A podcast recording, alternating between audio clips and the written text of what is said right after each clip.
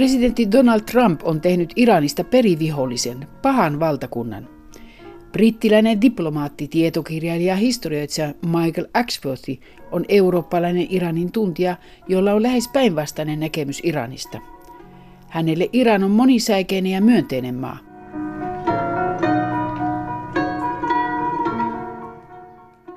Axworthy vastasi Britannian ulkoministeriön Iran-osastosta vuosina tuhatyhdeksänsataayhdeksänkymmentäkahdeksan–kaksituhatta, mutta sen lisäksi hän on esiintynyt laajasti Iranin asiantuntijana sekä Euroopassa että sen ulkopuolella.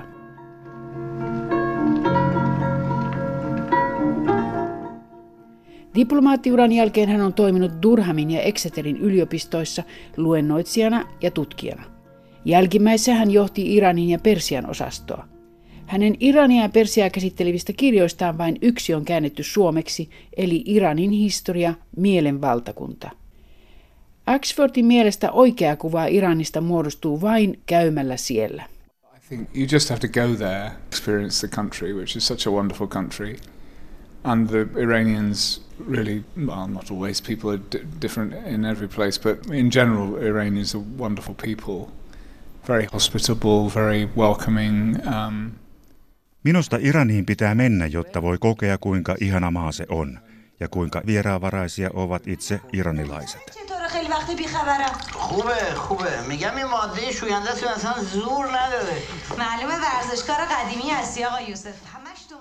Michael Axworthy tuli tutuksi Iranin kanssa jo seitsemänkymmentäluvulla, koska hänen isänsä johti brittipankkia Teheranissa vuosina tuhatyhdeksänsataaseitsemänkymmentäneljä–tuhatyhdeksänsataaseitsemänkymmentäkahdeksan. Michael kävi koulua Britanniassa, mutta vietti kaikki lomansa Iranissa. Hänen perheensä lähti Iranista, kun vallankumoukseen johtaneet mielenosoitukset olivat jo alkaneet.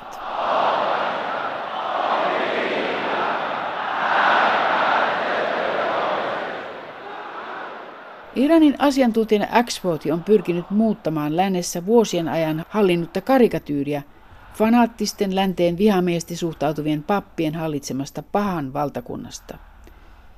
Juuri tätä näkemystä viime vuosina on levittänyt Yhdysvaltain nykyinen presidentti Donald Trump.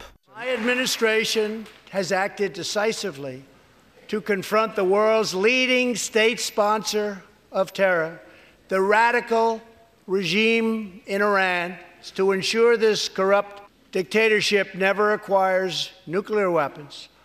I withdrew the United States from the disastrous Iran nuclear.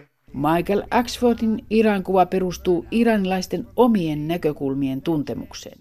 And once you actually understand from an Iranian perspective what the history of the country is and the background to current events and the way Iran behaves in the Middle East region now, it's perfectly reasonable and it's right, in my view. Kun ulkomaalainen ymmärtää asiat Iranin näkökulmasta ja perehtyy maan historiaan ja nykyisten tapahtumien sekä Iranin alueellisen käyttäytymisen taustoihin, kaikki näyttää täysin järkevältä. And you can understand it much better, and it doesn't look irrational or threatening or... Kun otamme huomioon Iranin motivaatiot ja sen, miten Iran näkee itsensä tuolla alueella, Iranin politiikka ei näytä enää uhkaavalta, vaan osana Iranin puolustusta. Iranin politiikassa Axworthy ei hyväksy sen suhtautumista Israeliin. The policy towards Israel, I always have to say, is in my view a bit of an exception, and that is a, something to do with the revolution, something to do with ideology. Ultimately, I think it's been rather self-destructive. Iranin suhtautuminen Israeliin mielestäni poikkeaa säännöstä. Vallankumoukseen ja Iranin ideologiaan liittyvä Israelia koskeva näkemys on mielestäni vahingoittanut Irania. Kuitenkin valtaosin Iranin ulkopolitiikka on rationaalista, aivan niin kuin muiden normaalien valtioiden politiikka. Y K:n turvallisuusneuvoston jäsenet sekä Saksa allekirjoittivat vuonna kaksituhattaviisitoista Iranin ydinohjelmaa koskevan sopimuksen, joka alensi ydinsodan riskiä, mutta myös vähensi yleistä kansainvälistä jännitystä. The United States would withdraw from the Iran nuclear deal. This horrible one-sided deal allowed Iran to continue its path towards a bomb and gave the regime a cash lifeline. Sopimuksen myötä suhtautuminen Iraniin muuttui, mutta kun Donald Trump tuli valtaan Yhdysvalloissa ja veti Yhdysvallat pois ydinsopimuksesta, myös suhtautuminen Iraniin koveni. Nyt Iranin kuva on uudestaan varsin kielteinen.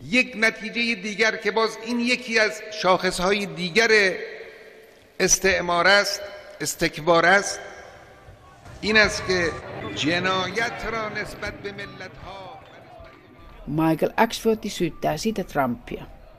This renewed drive to regard Iran as the source of all evil in the region, which is both wrong and dangerously stupid in my view, because it's not, it's just not true.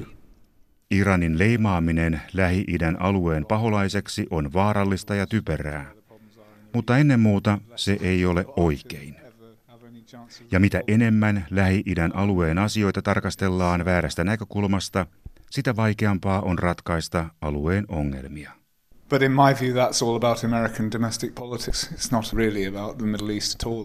Minusta tuo näkemys liittyy täysin Yhdysvaltain sisäpolitiikkaan, eli siinä ei ole lainkaan kysymys Lähi-idästä. Todennäköisesti sen taustalla on Trumpin suhtautuminen Obamaan ja presidentin halu mitätöidä kaikki Obaman aikaansaannokset. Trumpin uran alussa hänellä oli vielä suhteellisen järkevä ulkopolitiikan neuvonantaja ja kohtuullisen hyvä ulkoministerikin. Myöhemmin Trump keräsi ympärilleen henkilöitä, joiden hän halusi olevan aivan yhtä paljon äärilinjan edustajia kuin hän itse on. Exaggerated atmosphere of outrage and hostility to the whole thing. Näin häntä tukevat John Boltonin ja Mike Pompeon tapaiset henkilöt. The Iran deal was in fact the worst diplomatic debacle in American history.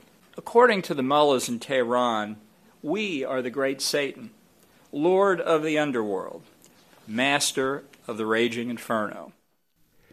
Se on todella naurettavaa. I mean, there's a real concern, I, I would say, that now it's headed towards war. Um, Bolton is on record as saying the only way to stop Iran is to bomb Iran or whatever. Todella huolestuttavaa on se, että olemme menossa kohti sotaa. John Bolton on sanonut julkisesti, että hänestä Iran voidaan pysäyttää vain pommittamalla sitä. If you continue to lie, cheat and deceive, yes, there will indeed be hell to pay. The Trump administration wants. I don't think the Iranians are going to come to them. En usko myöskään siihen, että pakotteilla saadaan aikaan se, mihin Trumpin hallinto tähtää. Minä en usko, että Iran saadaan neuvottelupöytään pakotteilla painostamalla. Iranin kansa maksaa nyt pakotteet hyvin raskaasti, niin kuin se maksoi aikaisemmista pakotteista ennen ydinohjelmaa koskevan sopimuksen solmimista. Yes, it's um, the sanctions cause a lot of suffering and a lot of pain. That can be a bit a bit overdone because part of the pain and part of the suffering is actually due to other things. It's due to the economy being in a poor state and badly run in any case. Pakotteet aiheuttavat paljon kärsimystä ja kipua. Ehkä niiden osuutta kuitenkin hieman liioitellaan, sillä osa väestön kärsimyksistä johtuu Iranin huonosti hoidetusta taloudesta. Näin Iranin johto voi käyttää pakotteita alibina, mutta siitä huolimatta ei ole epäilystäkään siitä, että pakotteet ovat lisänneet kärsimyksiä, vaikeutta löytää tavaroita kaupoista ja ne ovat lisänneet myös työttömyyttä sekä erilaisia traumoja.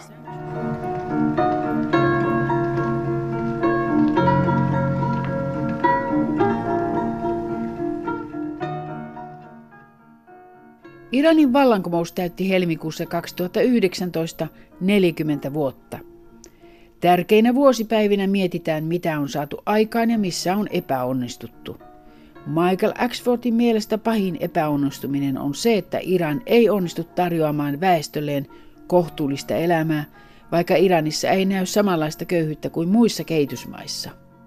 For the most part it looks like a fairly normal, healthy um, country, but the The promise of the revolution was always to bring to bring up the the downtrodden, the mustazafin, the, the disinherited. Pääosin Iran näyttää normaalilta terveeltä maalta.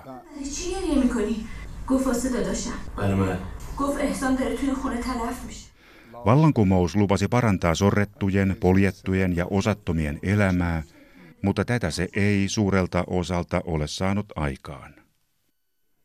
Axfordin mielestä pitää muistaa, että Iranin vallankumouksen johtajalle, ajatollah Ruhollah Khomeinille, hänen johtamansa vallankumous oli islamilainen vallankumous.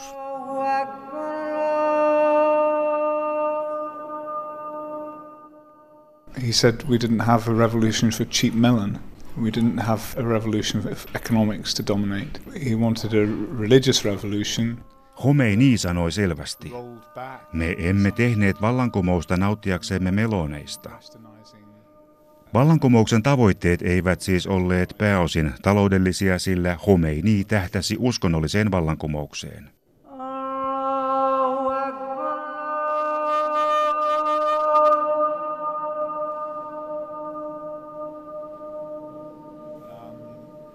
Silloin tavoitteena oli torjua vaikutteet, jotka olisivat tehneet Iranista länsimaisen ja maallistuneen maan.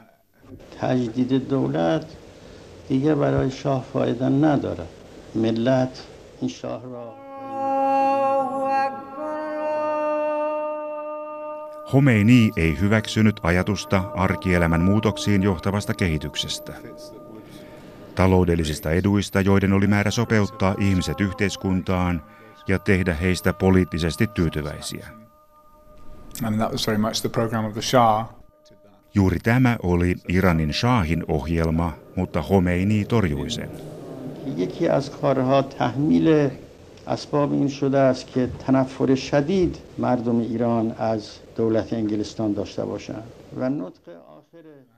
Niinpä taloudellisen kehityksen rajallisuus kuului vallankumouksen ohjelmaan. Tästä huolimatta vallankumouksen odotettiin antavan myös etuja koko väestölle ja luovan suurempaa tasa-arvoa ja vaurautta. Tässä vallankumous on epäonnistunut.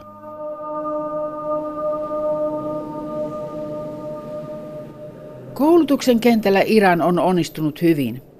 Korkeatasoisen koulutukseen johtanut kehitys alkoi siitä, että peruskoulu ulotettiin koko maahan ja koko väestöön, niin että tytötkin pääsivät kouluun.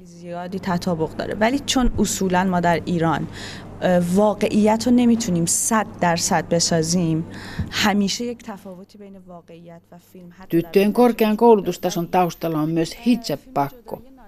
Se perustuu siihen, että vallankumouksen alkuvuosina Khomeini onnistui marginalisoimaan shahin järjestelmän kumoamiseen osallistuneet vasemmistolaiset ja nationalistiset voimat.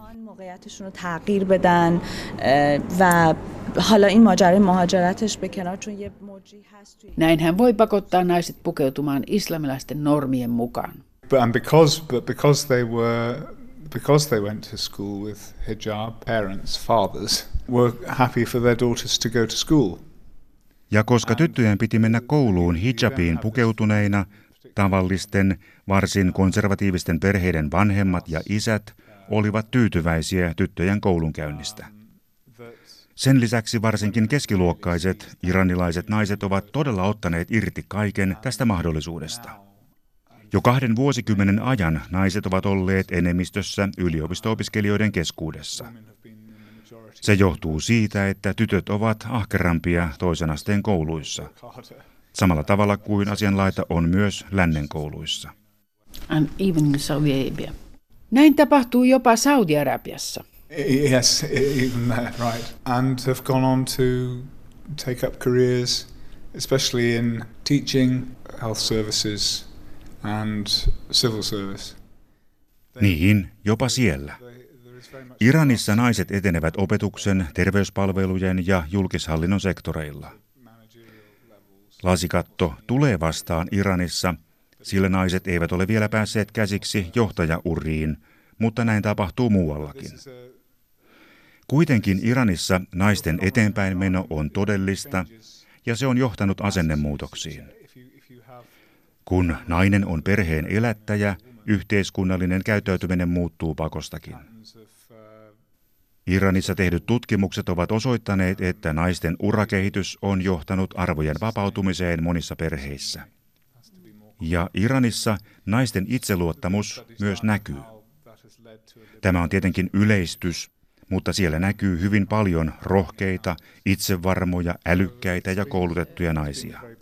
میخوان موقعیتشون رو تغییر بدن و حالا این ماجرای مهاجرتش به کنار چون یه موجی هست توی ایران که خیلی‌ها دوست دارن از ایران بیان بیرون مخصوصاً خانم‌ها.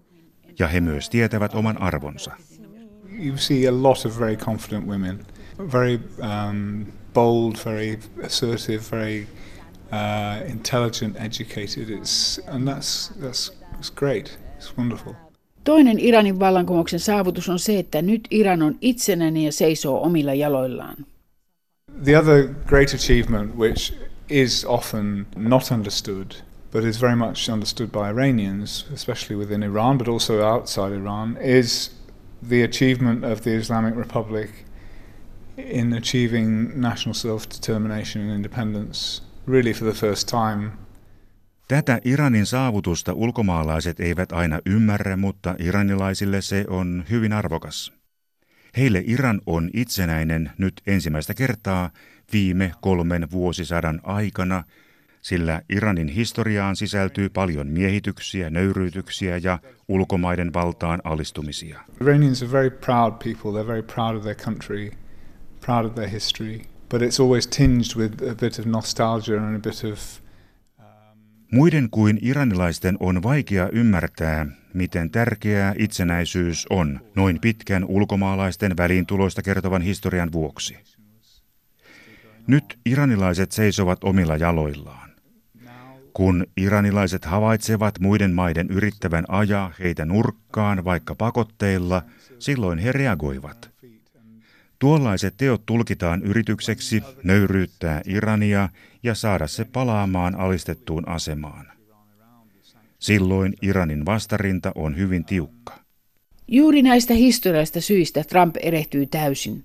Hän saa iranilaiset asettumaan oman maansa johdon taakse, vaikka Trump on yrittänyt houkutella iranilaisia kapinaan maansa johtoa vastaan. I think the policymakers in Washington seem seem not to have the glimmer of an beginnings of a glimmer of understanding of that. Todella. Minusta Washingtonin päättäjillä ei näytä olevan pienintäkään kykyä ymmärtää Irania. Vuoden vaihteessa kaksituhattaseitsemäntoista kaksituhattakahdeksantoista Iranissa oli paljon mielenosoituksia.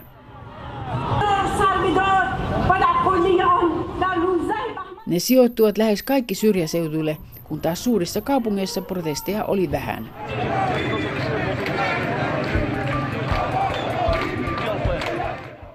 Pienten paikkakuntien asukkaat protestoivat, koska heillä ei ole tuloja, sillä monet tehtaat ovat keskeyttäneet toimintansa. Nämä mielenosoitukset ovat osoittaneet, että Iranissa on paljon köyhiä ja tulottomia ihmisiä, jotka eivät enää odota passiivisesti muutoksia. Myöhemmin on ollut toisia protesteja, myös tehdastyöläisten lakkoja, sillä A Y-liike on syntymässä Iranissa. Mielestäni Iranin johtajat eivät ota kovin vakavasti väestön taloudellisia ongelmia.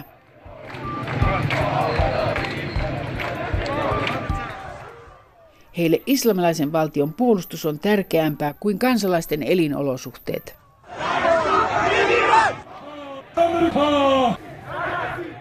Tätä kantaa edustaa ennen muuta maan konservatiivinen osa, jolle islamilaisen valtion suojelu on kaikkein tärkeintä. Yes, I think that's correct. It's um it's both the defense of the country and as you rightly say the maintenance the defense of the Islamic Republic. Se mitä sanoitte on oikein. Valtion johdolle oleellisinta on maan puolustus ja ennen muuta islamilaisen tasavallan jatkuvuuden turvaaminen.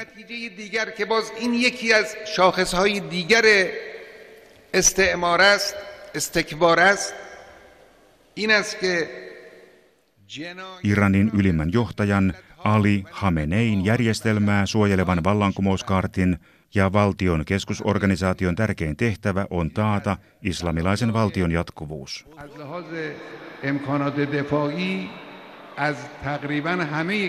Ja tämä tehtävä on tärkeämpi kuin mikään muu.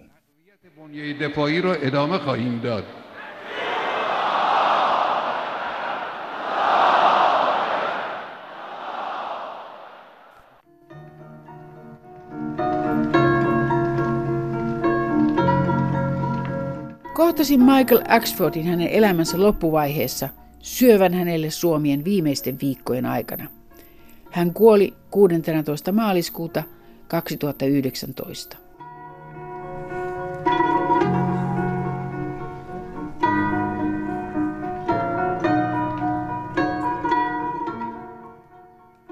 Tapasin hänet Britannian Vatikaanin lähetystössä, sillä hänen vaimonsa Sally on Britannian pyhänistuimen lähettiläs.